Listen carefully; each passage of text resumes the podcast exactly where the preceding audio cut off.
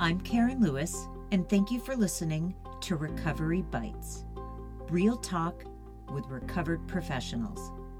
This podcast is about life in recovery from an eating disorder the good and the not so good, the successes and the challenges.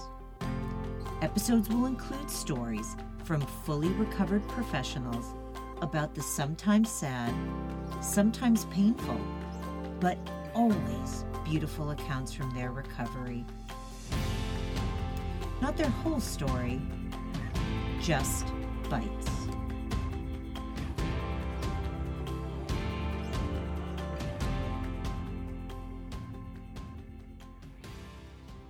All right, everyone, we are in for a very unique and very sacred podcast episode today.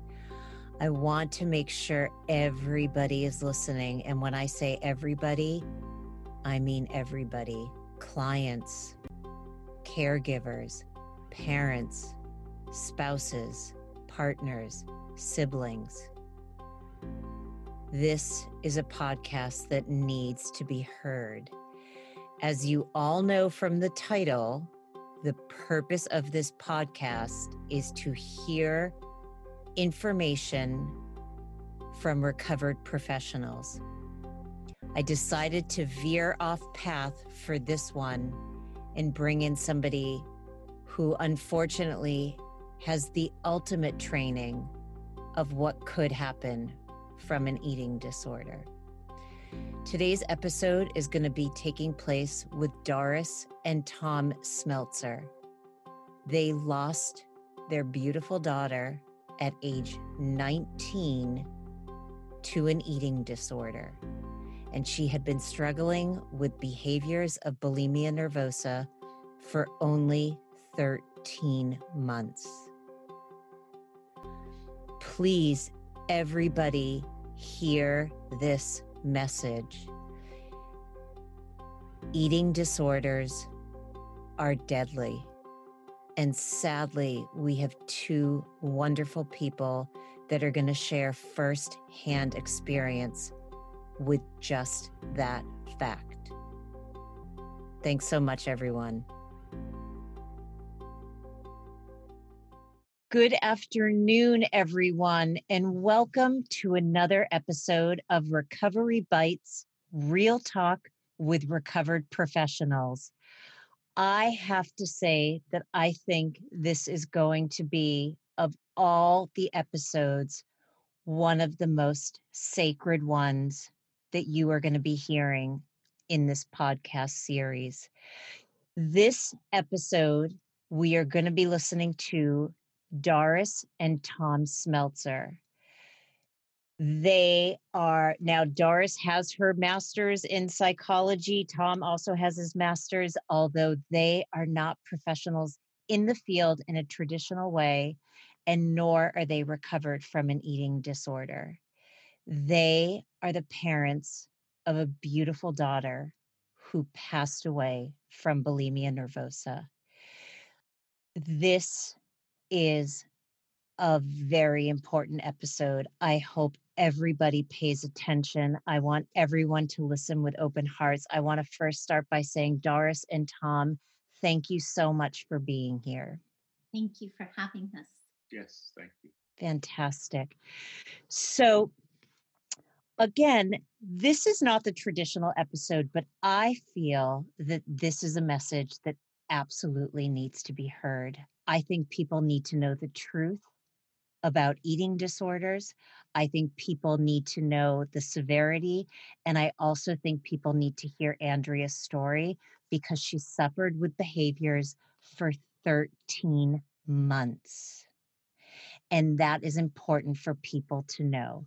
So I'd like to first start by saying that uh, Tom and Doris do talks all over to talk to family members, people that might be struggling, anything that they can do to get out there to support people with eating disorders and their families. And Doris, you wrote a book.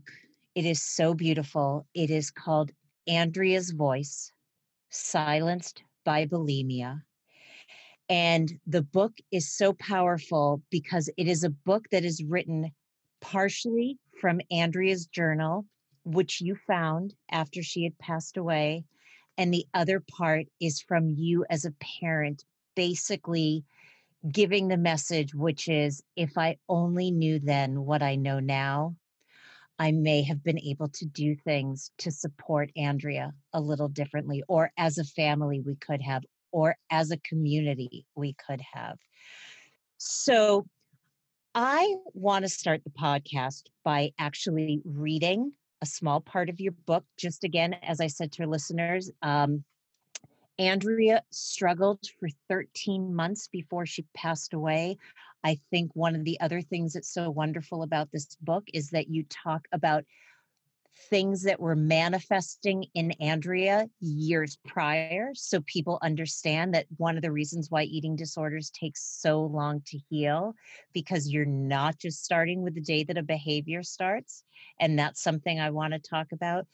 But I think the most important message that you have wanted to get across is that Tom and Doris, nobody ever told you that you were dealing with a deadly disorder when Andrea was diagnosed.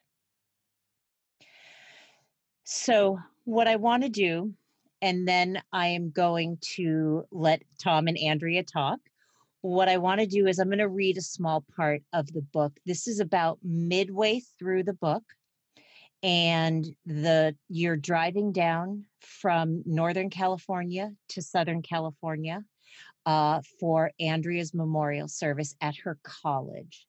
And this is part of the book that this is something that happened while you were in the car driving. The morning we left Napa, the coroner had called to tell us that Andrea had not choked to death as he had presumed.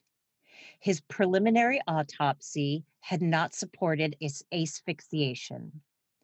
Tests still remained to be, to be run, but it looked as if an electrolyte imbalance brought on by purging may have caused our daughter's heart to stop beating while she slept. How could we make those who attend Andrea's memorial aware that an eating disorder was the cause of her death? Late the night before the service, we found the answers to that question when we discovered one of Andrea's poems, which begins, and I quote, I have an eating disorder. These were the words that you would use in the program. Andrea wrote her own explanation of what took her life. She just had not believed that it could kill her. Here is the poem I have an eating disorder. It is not had or did or used to, it is present tense. I am learning. It is learning to love myself it is learning to let others love me. It is surviving when they don't. It is that I damn well deserve that love. I am trying. It is trying to listen to my body. It is about ups and downs and all arounds. It is trying to give myself what I need. It is letting others give me what I need. It is trying to recognize the needs of others without hurting myself. I am going slowly. It is being patient and gentle with myself. It is going through the day, hour by hour, sometimes minute by minute. It is not being everything to everyone, not even myself. I am accepting. It is accepting drugs as a way to heal myself. It is accepting the words depression, anorexia, bulimia as tools to describe, not label. It is accepting the help and care and fear of others. It is accepting food as a necessity, not an enemy. I am beautiful. It is beauty irrelevant of size or number or grade. I am alive. It is fighting to remain that way. I am pain. It is trying not to hurt myself. I am on a journey. It is laughing, crying, cartwheeling, eating. It is okay. I am okay. Unfortunately, Andrea passed away five months after writing this unbelievable poetry. I know that, first of all, as I said before, that reading of your parts of that book, of your book, you had said nobody had told you this was a deadly disorder. I think I'm just going to open with that and say what what are your thoughts? What would you like to say about that for listeners to understand? It would have been so helpful to know that this was a serious, deadly illness. If you think of um, planning the care for a child who's suffering with a deadly cancer, um, when the parents are told this has the potential to kill, but here are the protocols available. Here's what we can do. It it it does give the parent the idea that we need to sit up, pay attention, and take this seriously. Um, we had no no concept that the eating disorder behaviors could kill her. Matter of fact, one of the early therapists that Andrea talked to two weeks after the first time she made herself throw up told us that smoking cigarettes would be more harmful to her health than the eating disorder, the bulimic behaviors ever could be. And that's just not true.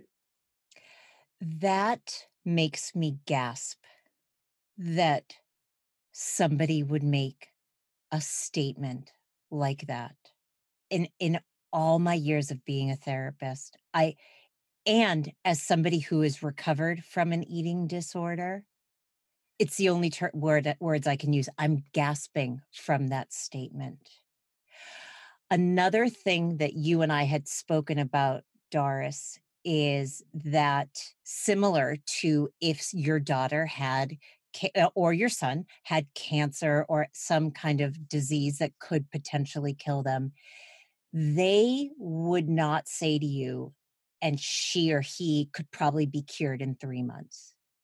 They would probably say, buckle yourself in. You're in it for the long haul. This takes a long time what were you told, or were you not even given any guidance of what to expect for how long, steps you should be taking, things like that? Um, it, there was never an indication. Do you recall mm-hmm. that this was that this was a marathon, no. not a sprint? Um, you came to that. And and actually, I came to the realization, as I shared with you, it was, um, let's see, how long? Um, six or seven years after Annie's death, when when our our daughter Jocelyn um, was hospitalized for Guillain-Barré, which is um, a very rare autoimmune syndrome that causes complete paralysis with pain off the charts. Um, and she was in intensive care for three and a half months, um, completely paralyzed. The only thing she could move was her right eyelid. Um, and she was four months pregnant with her second child. And it was, I'm watching Jocelyn on life support and just I standing there, all of a sudden, I have this aha experience because I think it would be inconceivable for me to say to Jocelyn, could, could you speed this up? this is taking too long. um, and and what was the, the most amazing thing is every professional that we came in contact with, and she had probably eight, uh, eight different specialists working on her simultaneously during the six and a half months she was hospitalized.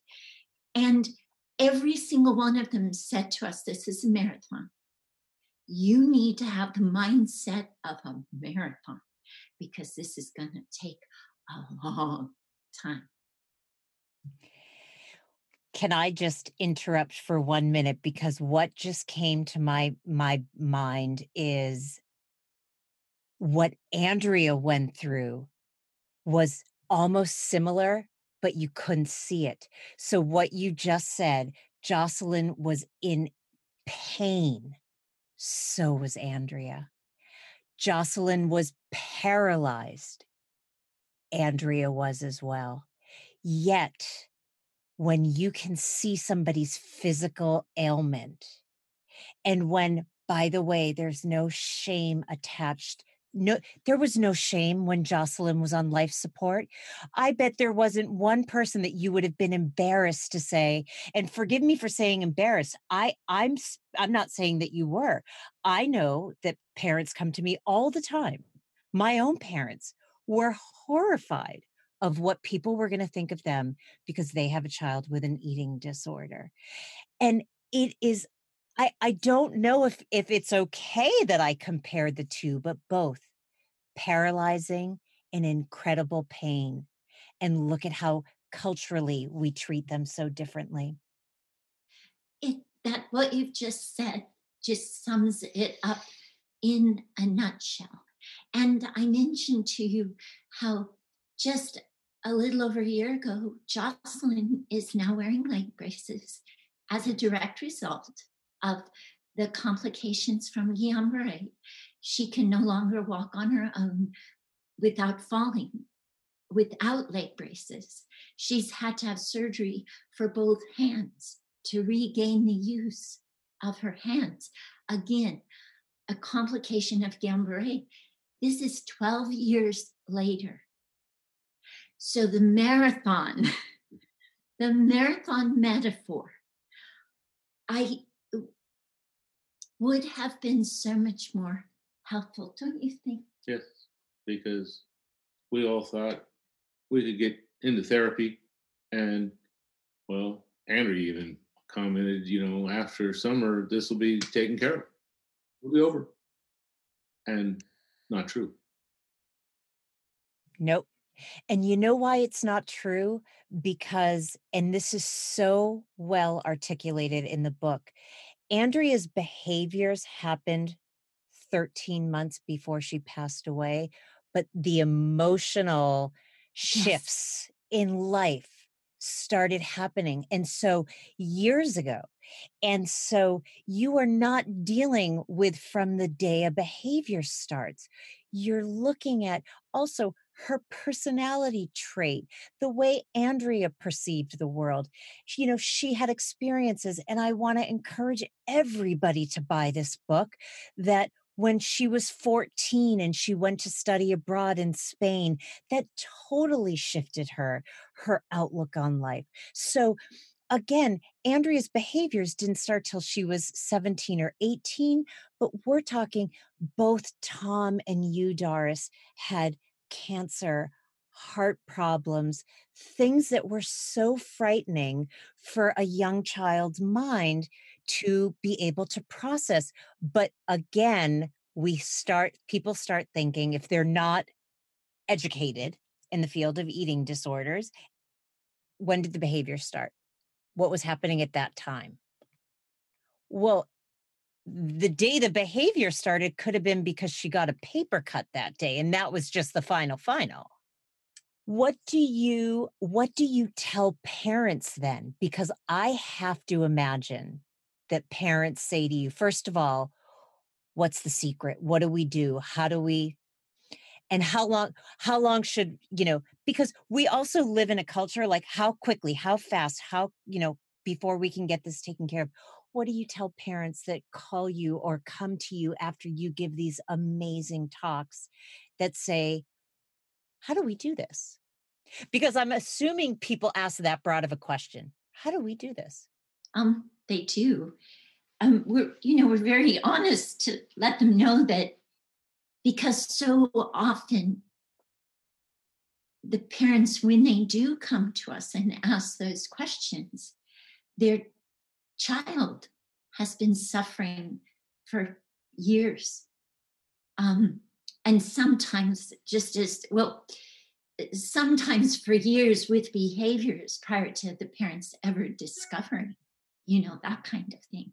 So um, I think we have to be really honest with parents because we we tell them we had 13 months from the first behavior to death the learning curve was steeper than we were playing catch up for 13 months um, so we don't it it's hard for us to advise a parent whose child's been suffering for years, sometimes decades. And so obviously they've gone from child to young adult or adult. Um, so our advice is what we wish we had known that they're deadly and that the sooner the individual starts um, therapeutic intervention, the better and symptom interruption. Yes. Because here's the other thing, um, which is that Andrea was in a therapeutic relationship two weeks after the first time she made herself throw up. She had a therapist here in Northern California. And then when she was going back to college um, in Southern California, Pitzer College, she had a therapist there. Um, that was one of our requirements.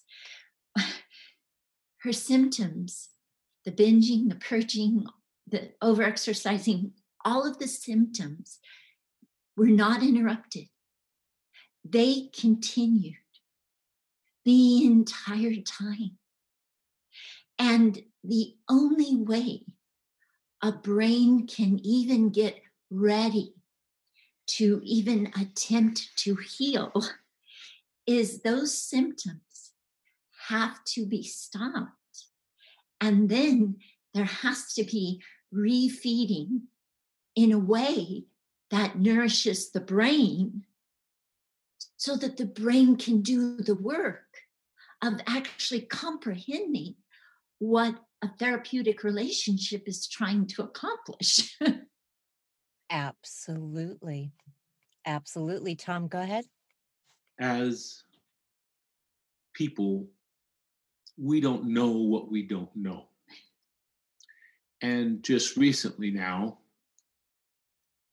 we're getting a real solid taste of that with this worldwide COVID 19 pandemic, COVID, excuse me. We moved from coronavirus. Yeah. um, and we, um, cultures throughout the world, are struggling with this concept of a new normal. I would posit that an eating disorder presents a family with a new normal, one that we are not truly prepared to deal with, kind of like the surprise of a few months ago, or so it seemed. Could you expand on that a little bit, Tom? When you say when families realize there is an eating disorder with one of their children or their siblings, what what kind what do you mean when you say there is a new normal? Well, we didn't know much about eating disorders, and let me characterize that as none at all.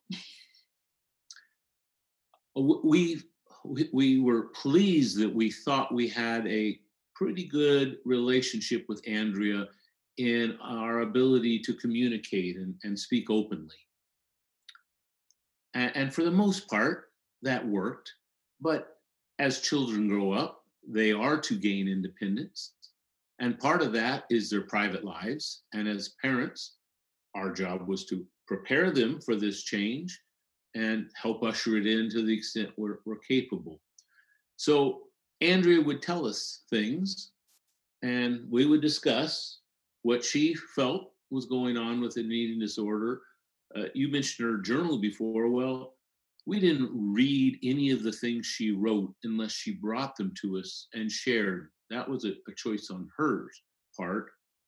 Um, so, one of the demands that she made of us is we would have our discussions and talk about what our non negotiables were the, the, the, counseling, the therapy.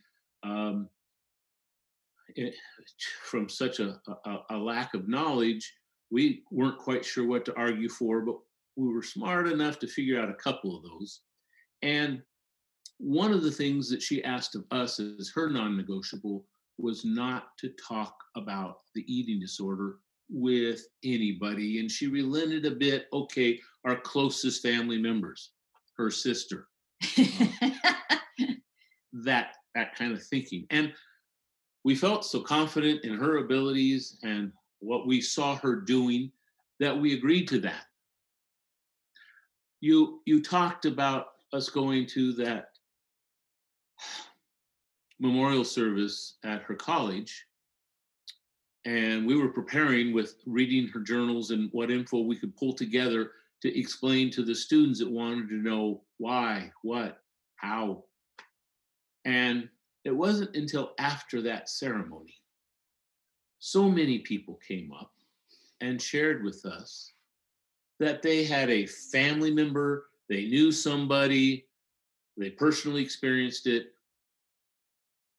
and we were dumbstruck that here's a resource. And if we had been willing to talk about it, there were resources that we could have discovered and sought out, shared with Andrea. We, we did a little bit of that just on our own, but I've got to admit, she knew far more about this illness than I probably ever will. And so when when you, you mentioned, you know, what would we do different? I never agree to that. Yeah. I'd want to talk to any professional, any experienced person, just their stories to know what works, what doesn't. Give it all a shot. Because as you pointed out, this happens long before we see the, the symptoms that become visible. Mm-hmm. Yes. I there first of all there's so many things that i want to say um the eating disorder is really has a really smart oh. tone doesn't it right so the i can only imagine that andrea was very convincing and probably you know i often say to my clients if you put this much thought energy and brilliance into other things in life, oh my God, you are going to become the next president of the United States. Right now, you, because it takes it takes a smart person, which I'm going to say because I had an eating disorder. It takes a smart person to be able able to manipulate. And I, and the thing is, the funny thing is, is I don't even think that she was trying to manipulate you. She, it, the eating disorder was trying to manipulate her. The thing that is so unbelievable, the gift that the two of you did have, and I don't know if you know this, is most people do not call their parents and say, I just threw up last night. So it speaks to the relationship that the three of you had and also Jocelyn. I know Jocelyn, your her your her sister is very close um that is a gift the problem with that gift though is that you trust they're going to tell you everything exactly and unfortunately yes that's like the like the red herring right is that the expression that you know yes. so yes. so Yeah. You know, were there things that you unfortunately found out after that you also share with parents? Because, yeah, talk to anybody and everybody. Were there other things that you unfortunately found out after? I think um, what you just said about being able to she could express herself with us so calmly and so intelligently that we just trusted i mean just just trusted not knowing that she was being manipulated by an incredibly clever illness. And and there was no way we could trust um, at face value what she so convincingly convincingly stated. Um, that that the eating disorder demands that she subvert lie um, you protect. know protect that it that she protect it from us oh, uh, from anyone attempting to um, to manage it. I say to clients all the time when a client is sitting in my office and they get all angry and you know my parents don't trust me and that's I say great. They shouldn't not not yet and i always i always use my own self as an example because i never want to insult a client and be like you're a liar i am not a liar and i think i said this in one of the other episodes I lied through my teeth in my eating disorder. And by the way, parents know that, that this, you are harming your body with whatever the behaviors are. If it's binging, if it's purging, if it's restricting, over exercise, whatever it is, parents know this is harming the body that that they are trying so hard to protect, they shouldn't trust you. They're not going to trust you. It takes a while. That trust takes a while to get back. And I say to clients, too bad. You have to accept that because your parents don't want to see you die. I also want to say you have no idea. I I have probably bought I I don't even know 10 or 15 copies of your book. Seriously, because every time I buy it and I keep it in my office and then I have a family session, I say to the parents, here, you have to read this book. And they're like, oh, we'll get, I'm like, no, no, no, don't worry about it. Go ahead, take this copy because parents do need to hear all of these messages. And something that I've often thought, and this may be controversial, um, but this is my philosophy. Um, I was 19 when I was diagnosed with my eating disorder. And the reality is, is that whole line of like, well, she's 18 and she's an adult and you have to, my parents were like, are you kidding me?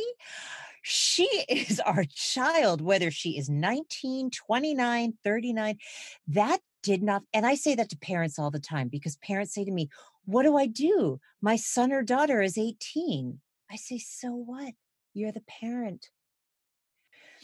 I'm wondering if you came up against that at all with Andrea saying that she was 18 or whatever, or how you would would what you would say to parents.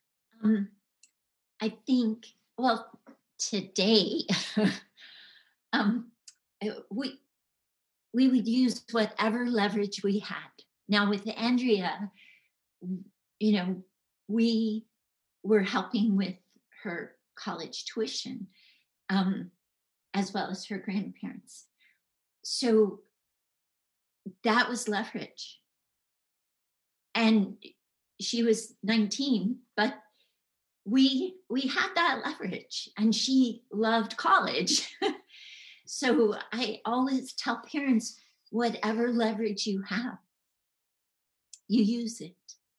Um, and to get to be um, it's okay to be a broken record.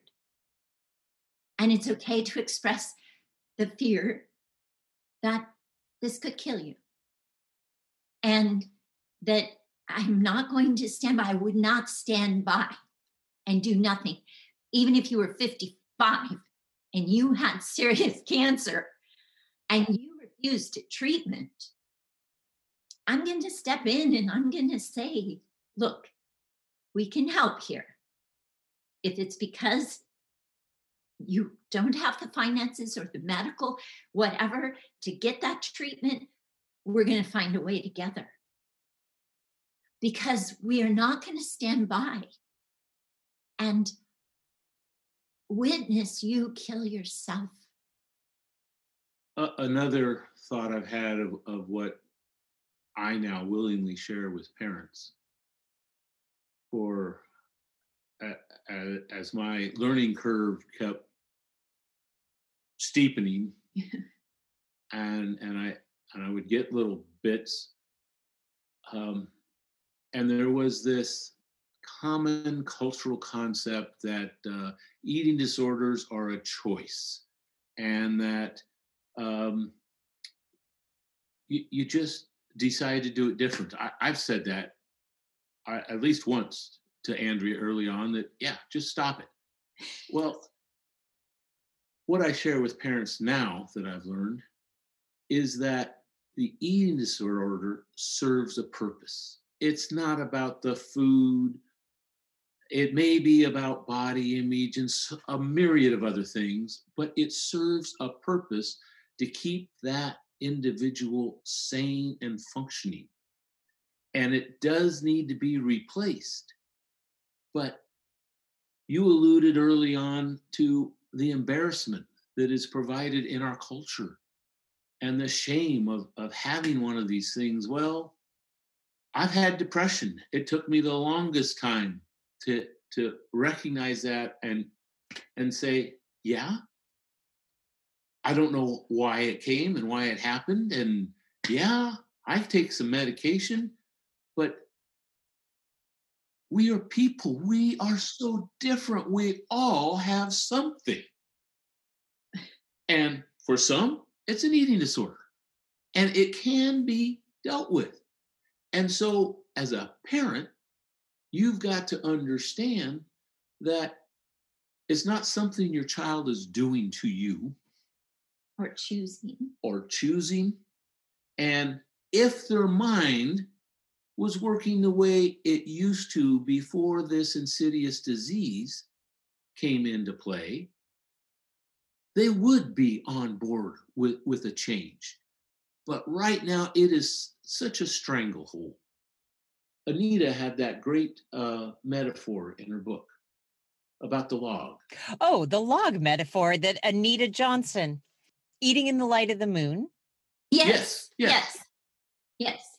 And so I'm sure you've shared that with people and on on your uh, uh, podcast because we need to come up with something that functions for the individual, and it probably differs from person to person that allows them to let go of what's saving them to find somewhere else to be. Yes. So I am going to summarize the beautiful metaphor that you're talking about. So Anita Johnston, who wrote Eating in the Light of the Moon, she is an incredible author. Um, Anita is a beautiful human being. Anita talks about that she she uses this metaphors, basically saying, you know, you're in you're in a lake you're floating along, you're in the middle of the lake, you can see your family and friends on the shore. Everything is I don't mean everything is great now, I'm just sort of generalizing, but but then all of a sudden the waters get a little choppy and you're like, "Huh, waters are a little choppy. Okay, I got this." But then they get choppier and choppier and choppier. And all of a sudden you're like, "I don't know if I can swim through this." A log comes by rushing downstream and you grab onto it for dear life. The log is the eating disorder. So now you're trapped in this situation where the log you think is saving your life, but at the same time, it is keeping you in this horrible current and nothing is changing. And on the other back at shore, you can see your family, your friends, and they're all waving, come back, come back. And you're thinking, but if I let go of this log, I don't have enough strength to swim back to shore. So, what do I do? Anita talks about clients need to slowly swim around the log, then grab back on, then go out a little bit, then come back. It is petrifying to think of giving up the eating disorder because, as you said, Tom, it has a function. It is either spiritually protecting you from something, it is fooling you to think that it's giving you courage or confidence or whatever it is. And there is a fear of letting go of that. I love that you brought that log metaphor up. That is fantastic.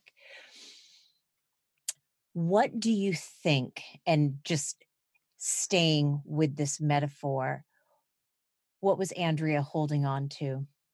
What was her, what was the function for her eating disorder?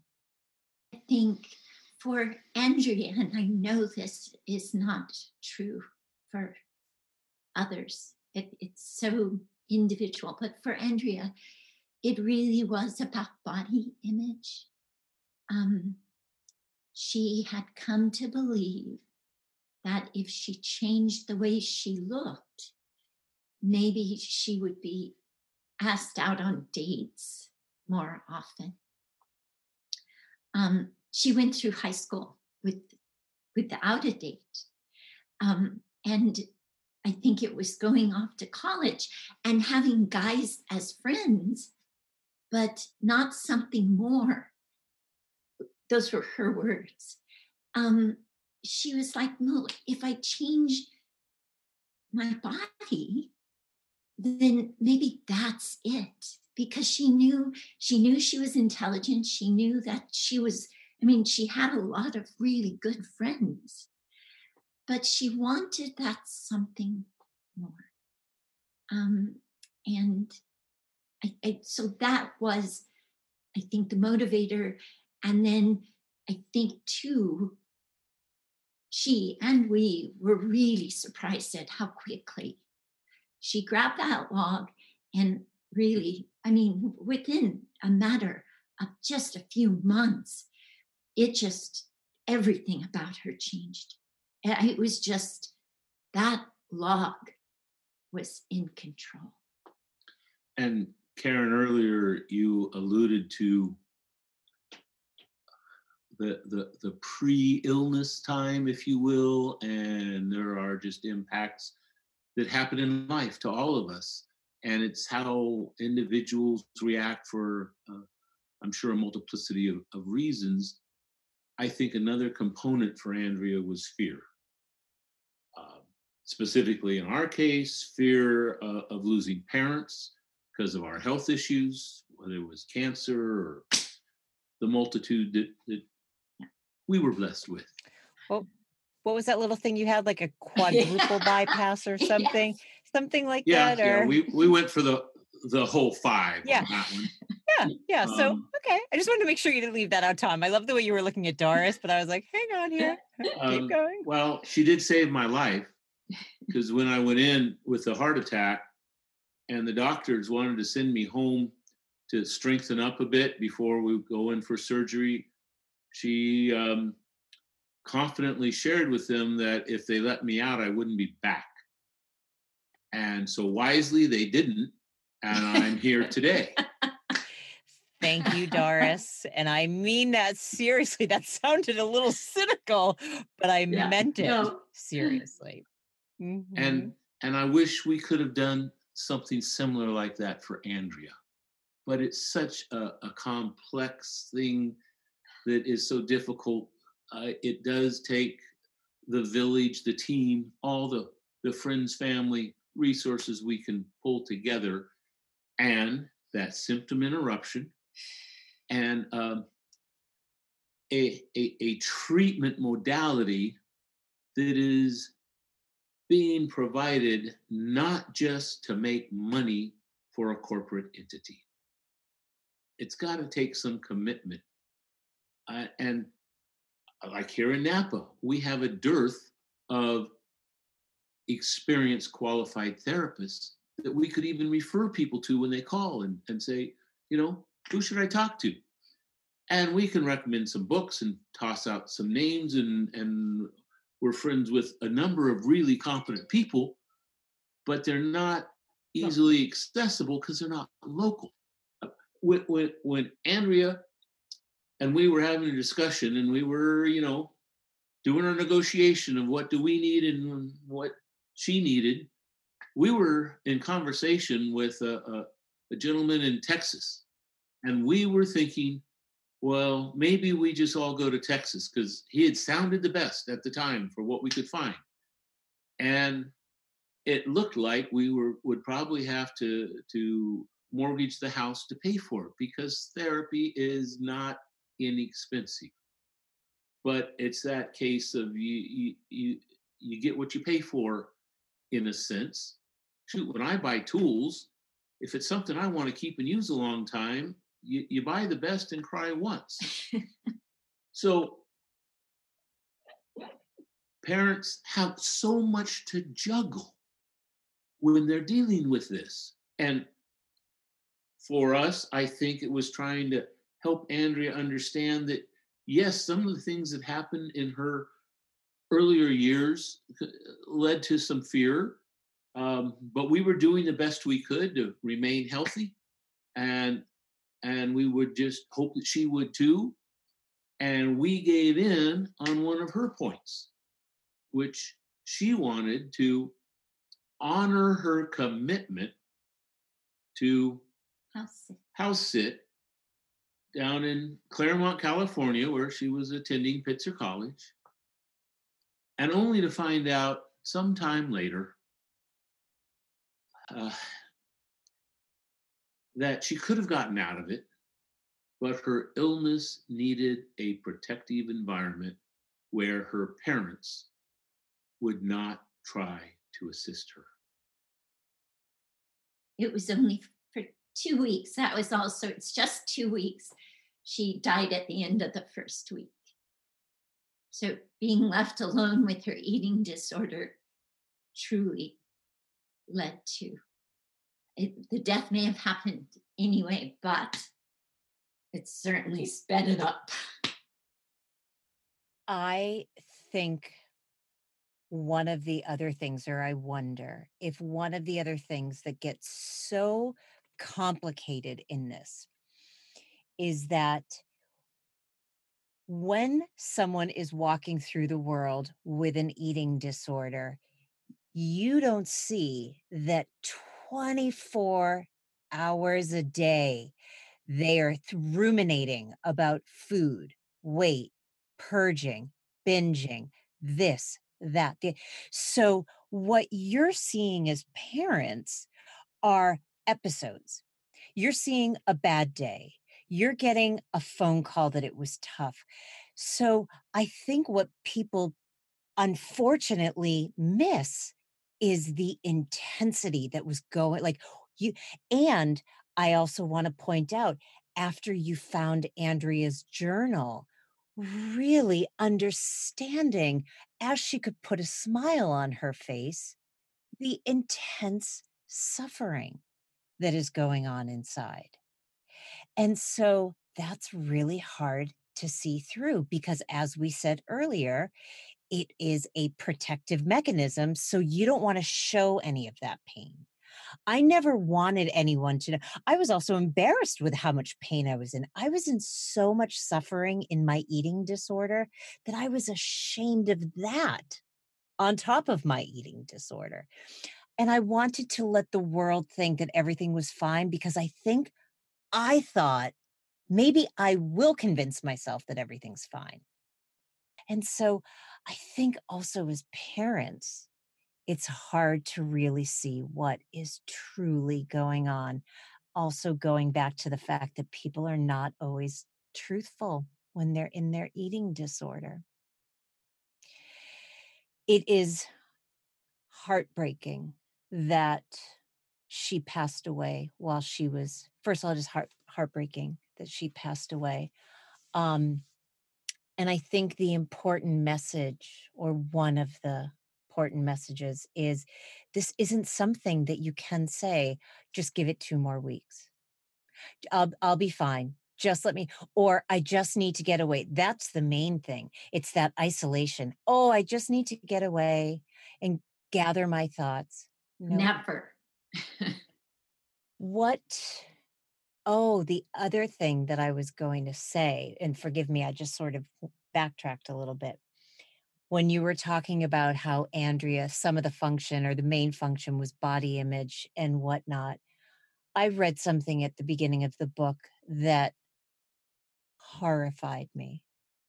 Tom, you were on the phone, or maybe Doris, with the police the night that they found Andrea's body and correct me if I'm wrong, did they say, well, she, from her driver's license, she looks pretty and thin, something like that. What, what was that? What was, what was said? This absolutely, I, I, I, I gasped again when I read that. I thought, are you kidding me? This is also what happens with eating disorders. We have a preconceived, we have a perception that eating disorders are anorexia. That couldn't be farther from the truth. Eating disorders come in every body, every shape, every behavior. And that police officer just reinforced. So, is that, am I correct? Is that what was said? Yes. Yes. Um, and that's, and that's, um, the sadness, the thing that breaks my heart is that was 20 years ago. And we were really ignorant then as well. Oh, I prefer naive. Okay, naive. But um, we've actually heard people in the community say those same sorts of words, where, first of all, they might see someone um, who given our cultural definition of, of standard sized bodies, which do not exist, um, are on the, the large mm. end of the scale. And they can't believe that person can be suffering from anorexic behaviors, starving themselves to death. Um, that there's uh, we we still hear the misconceptions about body size and personality and intelligence and all of that because eating disorders still have tremendous stigma, shame, and misinformation that just clouds a picture. I would add a comment here just from a male perspective. Um, some of us pretend that we understand women. Um, and maybe some of us do. But I, I, I was a professional educator and I was still ignorant about what might trigger a body image issue. And in reflection, I would think about how often did I tell Andrea how good she looked? without a, a, a thought to how has she just received that comment? Is her mind really thinking, oh, he thinks I look good when I wear this article of clothing, or when I do this behavior, or who knows what? But we never really know how someone else perceives what we think we are providing to build confidence, make useful suggestions, because we don't know about that pain that you referred to that's really going on in there, or what someone else has said, and now this is added to it, and that's added to it, and all of a sudden, I'm not worthy, might be their conclusion. That reminds me, and Doris, I'm wondering if you can say what what you and I talked about on the phone the other day. So, um, Tom, you and Doris were in a documentary, America the Beautiful by Darryl Roberts. And I remember the two of you. I think you were standing right outside your house when you were talking about this. Um, Doris, you talked about what it's like to be a woman in culture, but also the responsibility that we have towards our daughters by the way we talk about our bodies. Do you remember that part? I do. I think because you reminded me, um, I I recall that, um, you know, I never insulted our daughters' bodies, but boy, I insulted my own, and it didn't occur to me that even as a little person, our daughters would hear and look, and of course, they got their bodies from us. so if I'm standing there talking about this fat belly or these flabby underarms or this this um, flat chest or whatever it is, I'm I'm ragging on about my own body. Um, then they're sitting there looking at us, going, "What? But my body's very similar to that one." you know, it's just um, we just, we really do have to become mindful of how we speak and what we say out loud. And it is a practice. I will never forget that moment in that documentary. It was very, very profound, I thought. It it it touched me. It touched me because of my own experience. And it is so true that we do live in a culture where, by the way, it's more common to insult your body than it is to praise your body.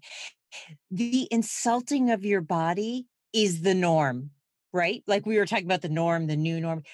That is conversation that we just hear all the time in the background and we don't even think about it.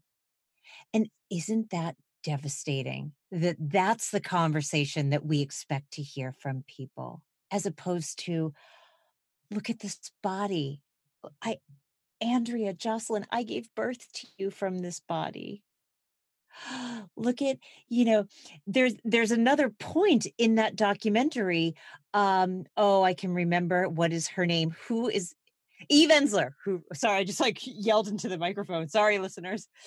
When Eve Ensler, who wrote the Vagina Monologues, is talking about her trip to Africa and she is walking around this village with these women and eve makes a comment like oh my stomach like it's a little bit and this woman was like what? This stomach? It is big it is beautiful it has birthed children these arms you know they can help me climb a tree and then the woman says and these legs i can wrap them around a man and eve goes okay okay that's it. But it is unbelievable how in western culture how we view our body. That was also a great part in the documentary. I loved that part. Yes it was. And i love the part where eve talks about how the woman the, the woman from the village in africa says eve look at that tree. Do you like that tree? And then look at that tree. Do you like that tree? Well do you say this tree isn't pretty because it doesn't look like that tree that tree isn't pretty because it doesn't look like that tree. You're a tree. I'm a tree. We've got to love our trees. There's so many kernels that I, I feel that that didn't get out in the world that that I just I thought for sure maybe they just touched me so much because I had an eating disorder and I work in the field of eating disorders but that was a really powerful documentary um, and I'm just going to say it America the Beautiful by Darryl Roberts um, I thought that was very powerful and also a little hard to watch with some of the surgical things that they talked about, but shows the the degrees that we go to, men and women, for their body. Um, I, I there's there are so many more things that I want to talk about. I I swear I and I think I said this to you earlier when we first started talking before we started recording. I I wanted to read the entire book on this podcast. I just wanted to say, we don't need the two of you. I'm going to read the listeners this book because it is beautiful. I I think what touched me the most was how beautiful Andrea was, her soul, how beautiful she is. I I believe that she is still here. Um her writing that came from her heart was absolutely beautiful. I I was so touched and so moved by everything. Um, I also noticed, Doris, a little while ago that you're wearing your earrings, the dragonfly. Yes. Can you speak to the dragonfly? And then we're going to, I hate to say this, we're going to start coming to an end, but there's so many beautiful things about the dragonfly, little times along the way when you saw Yeah. things. Um, I think the very first time uh, was after we came home from the memorial in Southern California.